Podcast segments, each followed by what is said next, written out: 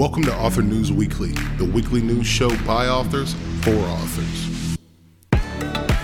We read the news so you don't have to. Join our panel of best selling authors each week as we take a deep dive into the publishing world, both indie and traditional. Author News Weekly. Yeah. Welcome back to Author News Weekly. Thanks for joining us. I'm R.A. McGee, joined at least preliminarily by Jim Heskett. Hello and Pippa Warner. Hello. The third Musketeer may or may not be coming later. I don't know. But uh, I just want to tell you guys, you guys are looking good, man. You guys are looking good. Jim, have you been moisturizing? Every day. Yeah? Of course. Your, your skin is radiant. Thank you. Pippa, you. lots of time Oh. in the sun. It's going. Oh, good for you. absolutely. Yeah, there's nothing but time in the sun in Minnesota. I don't know why I said that. Whatever. All right. because I practically glow in the dark. yeah, that's true. My wife's very much the same way. Like sometimes if I'm scared and it's dark, I'm like, honey, honey, lift your pant leg. Show the world. The Just- beacons are lit. Rohan calls for aid. That's right, man. That's terrible. Aragorn just shows up swinging a sword. I'm like, well, put your pants back on. so, in any event, all right, guys, let's get into this. We've got some interesting stories today. And the first one is from Forbes, Forbes.com. And uh, the title, it's written by someone named Amy Schoenthal. Uh, the title is This Founder Created a Social Media Platform for Authors That Aims to Disrupt the Publishing Industry isn't that what everyone's after disruption like isn't that like the buzzword i'm gonna do something Oh, and it's gonna, definitely the buzzword. it's gonna mm-hmm. spin everything on its head now. So in any event the article goes when allison trowbridge was writing her book 22 she found herself incredibly frustrated by the process. Yeah no joke. As she started talking to other authors she found that she wasn't alone in that sentiment.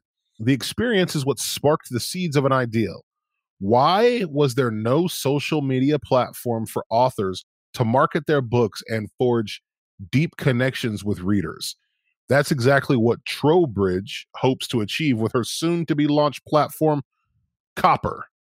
Is this novel or is this something that I think I've seen before? I would be perfectly fine if the article said something about, like, and this is the way that it's going to be different from Goodreads, except they just do not mention Goodreads. And, like, Goodreads is a hive of scum and villainy. Okay, I get it. Mhm. But, like, I- It exists. it's there. It's like it's survived as several other things have tried to put it out of business. So it really is kind of the elephant in the room. Yeah. Yeah. Jim, what exactly is the problem that she's trying to solve? Oh, I'm sorry, disrupt. What exactly is the flow that she's trying to disrupt here? Well, you know, this is not, as far as I know, the first social media network for authors. There was one a few years ago that was like Instagram for books, and it was called Lit something, like Lit Fun, Lit Fan. I don't remember, but it was basically Instagram for books. And I was on there, and I remember as soon as I got on, I just emailed support. I was like, hey, I'm an author. Will you verify my account? And they did. It just took a few minutes, which they probably should have taken longer than that. I don't think they probably hmm. even looked me up. But I remember using that and it was tricky because I wanted to post about books I was reading and stuff, but like I didn't always want to take a picture. You know, it's like mm-hmm. Instagram where you have to post a picture. Mm-hmm. And I didn't always, you know, want to like go find a screenshot of the book I was reading or take a picture of it. So that one didn't work out very well. But there's some interesting stuff about this Copper social network that I like. You know, I like that they will verify authors and only authors. I like that they can blur spoilers in reviews, which Goodreads does, but Amazon doesn't do, and I wish Amazon did. Mm.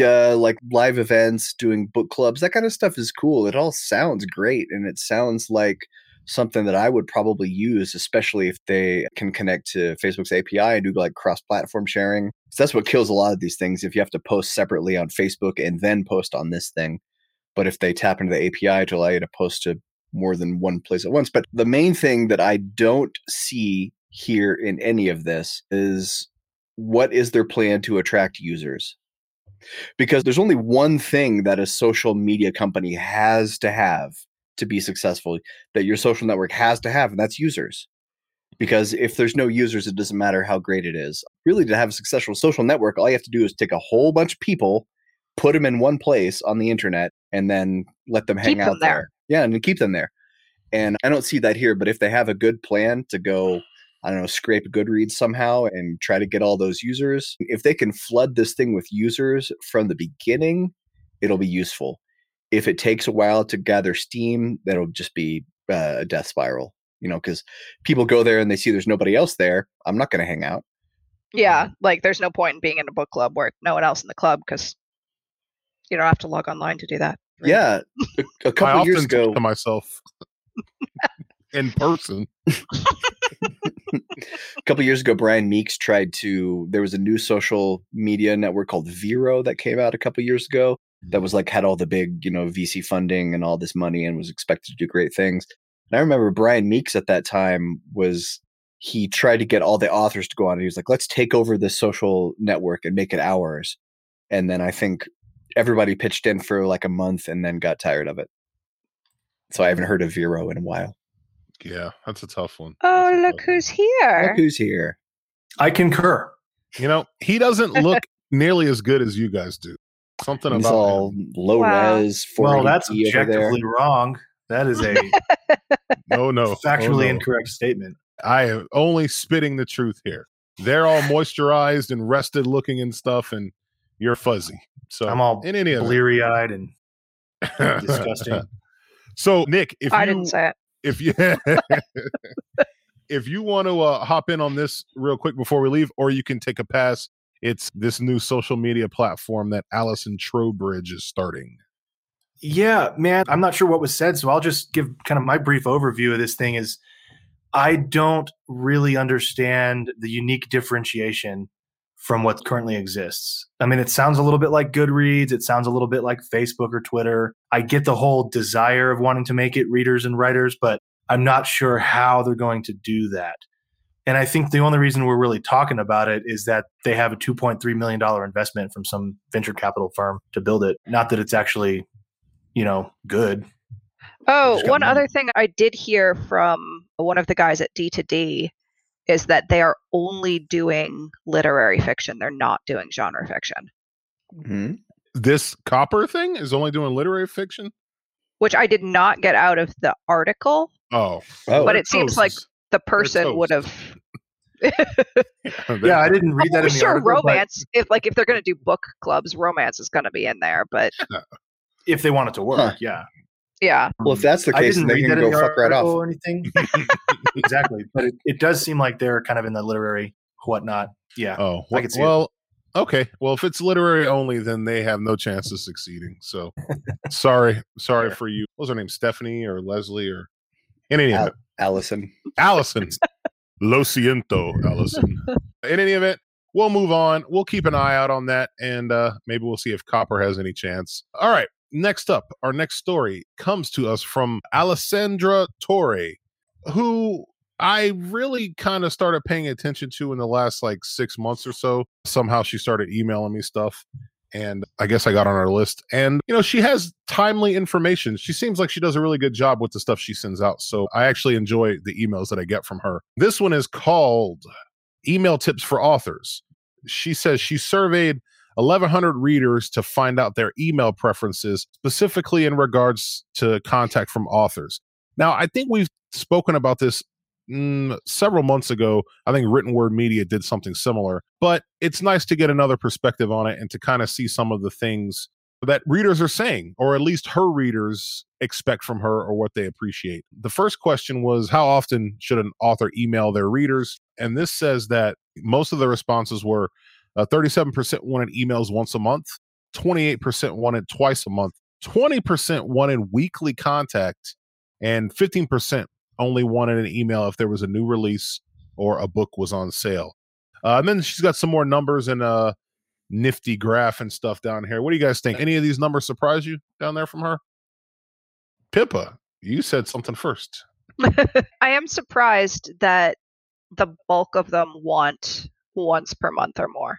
Like, I think it's just my own bias talking of like, oh God, I'm going to annoy them by emailing so often. But like, okay, that's good to hear.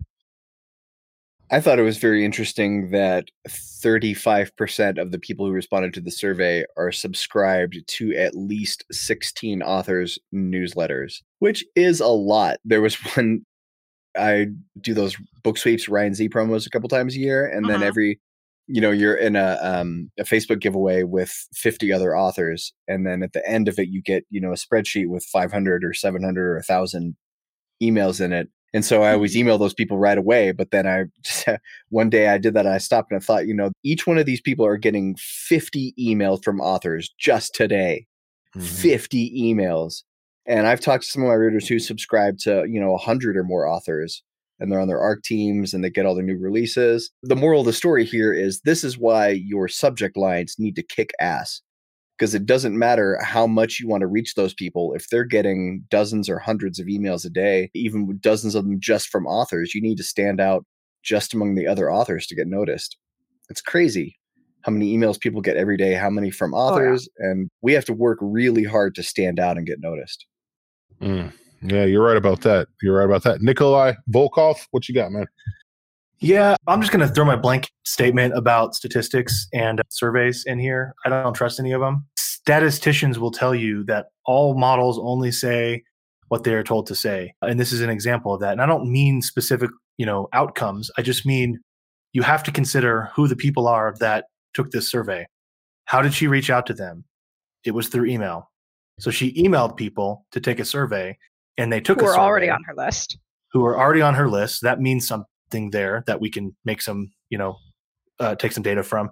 But they also were the type of people to respond via email or to Yeah. click a link via email. How many readers did she have on that list who let's let's just make one up. Let's say that okay, Sally's a reader on Alessandra's list who loves hearing from Alessandra and would be okay with getting an email every day from her. Sally, however, is not the kind of person to click a link and take Alessandra's survey because she doesn't really care. That person is not going to be statistically represented at all in this survey. Does that make sense? So known and it's an example of an unknown we can throw that out if we want but that's how you do bad statistics. So i don't believe any of this. I've seen statistics and surveys like this before and they don't mean anything. Do whatever you want. Test it yourself. If you're an author who doesn't release like me i don't release a book very often so i'm not going to email my list as much. Someone's releasing a book a month then maybe they should have more touch points with their readers but i don't think a survey is going to help make that decision for me nothing against alessandra she's great Mm. Yeah, I feel there's you, a I feel reason you. why survey is studied in college. Like that's a that's not even just It's a, a course, that's whole ass degree thing. plan. You know, it's a big, it's a whole ass thing, and never half-ass two things. Whole ass one thing. That's right. I agree, Mr. Swanson. So the thing that I found was interesting was there were two questions. Do readers buy new release? And now, obviously, taking into account everything that you just said, Nick, I know this is not an accurate representation of the populace at large or anything, but No, no, that's my I fault. I'm just pitching. I mean, I there was No, no, no, no, British no, I to rant about today, so I just decided Yeah. to take surveys on. I He's wanted, to. I wanted to give you a week off, man. I didn't know this was going to touch a nerve. Jim wouldn't let me. He kept. He was like, "Oh, hey, man, join when you can." So 56% of her respondents said that they sometimes buy new releases and full price books. And then 50% of her respondents say that they sometimes buy discount or free books, which kind of is interesting. I, I thought the numbers would skew higher for the discount or the free ones than it would for full price things. And I wonder if that's just a testament to her relationship with her readers or if that would kind of bear out over a larger, you know, kind of audience. I would guess that again, this is absolutely a guess, but that the people who are willing to respond to a survey from an author's mailing list are much more likely to be buying books. Hmm. Yeah, I think you're right. I think you guys are all right. It's kind of interesting, but in any event, good for Alessandra. You know, keep sending me emails. I like them. If you hear this, which I'm sure you will as soon as we drop this, because you're waiting to listen to us. All right, Obviously. next story. Now, this is kind of a takeoff of what we talked about last week. There was a little kerfluffle in the social media world about people arguing about how much they have to write and whether you can skip days as a writer and all that stuff. And so, you know, I was needling Nick a little bit saying you got to write all the time and all that stuff. But ultimately, I think that the four of us, not Pippa, Craig was guesting for you last week, kind of came to the conclusion that you have to write as often as you want to write and make it sustainable. But like Jim mentioned, sometimes you got to write when you don't want to, or you're probably not an author if you never write when you don't want to write. So to paraphrase Mr. Heskett up there. So in any event, this is kind of a cool story. Guys, I got to be honest with you. I love hearing about people's process I'm probably going to start a show about that where all I do is talk to people about their process because the most interesting thing to me is process. And this is 10 legendary writers and their daily word counts. It comes from the Writing Cooperative by someone named Alvin Ang. So these are people that were often put up in front of us as paragons of the community or the profession. And this is the kind of output that they have. So, uh, number one, you've got Papa Hemingway writes 500 words a day, or wrote, I should say, wrote 500 words a day. And he preferred to only write in the mornings. He had a word count of 500 words. And I think that's kind of interesting. So we go down through this list of 10 people Neil Gaiman, James Joyce, Mark Twain, Stephen King, Anne Rice. And they all have different things and they all manage to be prolific. Well, maybe not all of them are prolific, but they're all famous writers. So, taking a look at this, do any of these things kind of resonate with you? Does any of these authors have a process or an output similar to yours? I just blathered on for about three minutes. Nick, do any of these guys look like they resemble your output? I think I'm between James Joyce and William Faulkner on this list. 90 words a day, huh? Seven words a day to 10,000 words a day. I long ago stopped doing the daily thing just because I didn't want to anymore. I do think that as writers, it's important to write when we don't want to write, but I don't think it's necessary. And sometimes it's counterintuitive. What's the right word? Um, counterproductive. Actually counterproductive. Thank you to write because we have some arbitrary number of words we have to get a day. I switched to a weekly word count, and it's even then it's kind of a goal that I don't always hit because words that I write per day don't pay the bills. The books that I publish do. And so if it takes me a month to write 80,000 words or a year, I still only have one book at the end of it. So I guess the argument could be that, you know, if I could just write every single day, I would get books done faster. But I've tried that and it's not necessarily true. I don't know if that's helpful to anybody, but that's my story and I'm sticking to it. Generally what I take from my word count is if it I'm tracking sprints and if the average per sprint drops off and stays low over about a week, like, okay, something is wrong. I need to adjust something. Mm. I'm scattered. I'm not focused. I'm, am I not rested? Am I not? Do I hate this thing that's on the screen in front of me with the passion of a thousand suns? Occasionally. I know. Jim, what do you think, man? What you got? I don't know if I really have anything to add to this, what's been said already, other than to tell the Alvin Ang, the guy who wrote this article, that he meant to say the perfect number of words, not amount of words to write every day. Mm. Number and amount is one that bothers me, like um, lesser and fewer. That one bothers me. Oh, Further and farther is my big one. Yeah.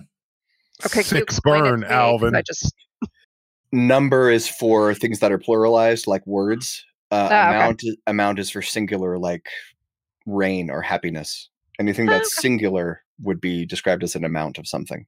Okay. Now do further farther. So, Jim, is there a perfect amount of word to write every day? Perfect amount of wordiness to engage in every day. Wordiness in which to engage commence upon the day the sun rises. All right, right on. Yeah, good stuff. I enjoy this kind of thing. So it's nice to see that there are a lot of different ways to skin a cat, so to speak. So, wow, Faulkner was really cranking it down 10,000 words a day. He's in some Pippa territory there, man. Good Lord. All right. Ah, uh, to be young again. so let's go to our next story, which is kind of a weird thing. I don't actually know where I found it. And I was more than a little surprised that my book showed up on this thing, uh, one of my books. It's an aptly titled website called How Long to Read. And uh, it's just like a little landing page, and it says, search a book to see how long it takes to read. So you put the title of a book in, and it'll tell you how long it should take you to read it if you read like a average person. You're not a speed reader or a complete moron. Isn't that is funny, right? And so apparently, my first book, Forceful Intent, should take you four hours and 31 minutes to read. And I don't know why I think that's cool, but I think that's cool. Pippa, how long does your book take to read? Does it tell you over there? Yes. First one in my Shadowborn series takes five hours and 34 minutes well, a solid hour longer than me. So that means your book's probably 110,000 words, something like that. 105, 110? Yeah, right around there, as I recall. Yeah. Hmm, okay. It's got the word count very off because it's like, oh, it should be around 80,000 words. Like, no, nah, it's not. No. Mine's the opposite. But, I just looked up yeah. mine and Jim's uh, subtle target, which is uh, second book in the Six Assassins series. Apparently, it would take five hours and 48 minutes to read, and the word count is 104,000, which is off by a factor of like, I don't know, the factor of something. I don't do math. 40,000. Jim's vehemently shaking his head like A I know I factor didn't of forty thousand. That would be Good Lord. by that's why I said 40,000. not a wrote three words. If the factor is one word, it's off by a factor of 40,000. oh God. Jim's like I don't remember writing 104,000 words for that book. Not at Yeah, all. there we have are a very long some- copyright page. there are some factual things like i'm looking at primary target the book that precedes that and it says it would take three hours and 22 minutes but then it says that the audiobook duration would be six and a half hours and then it is 95000 words which is about 40000 words too many. So i don't know quite where they're getting this information from but i need to uh My need guess is they're improve it drawing it out of Amazon's fucking page count thing, which is just a shit show. So. Well, they have links to the books on audio if they're available, but Audible also says the audiobook duration. I don't know why they wouldn't just scrape that and get the actual duration, yeah. you know? Well, and what's interesting here is on primary target, I can see that the book description is a different version than the one that appears on Amazon because there's a line in the hook that Nick and I disagreed Oh. about. And this version is the version that I made, but the version that Nick actually published on Amazon is different than this hook. So I don't know where they're pulling this from. This is not the correct book description. For primary. Yeah. I'm surprised that we ever disagreed about something. I don't think that actually happened.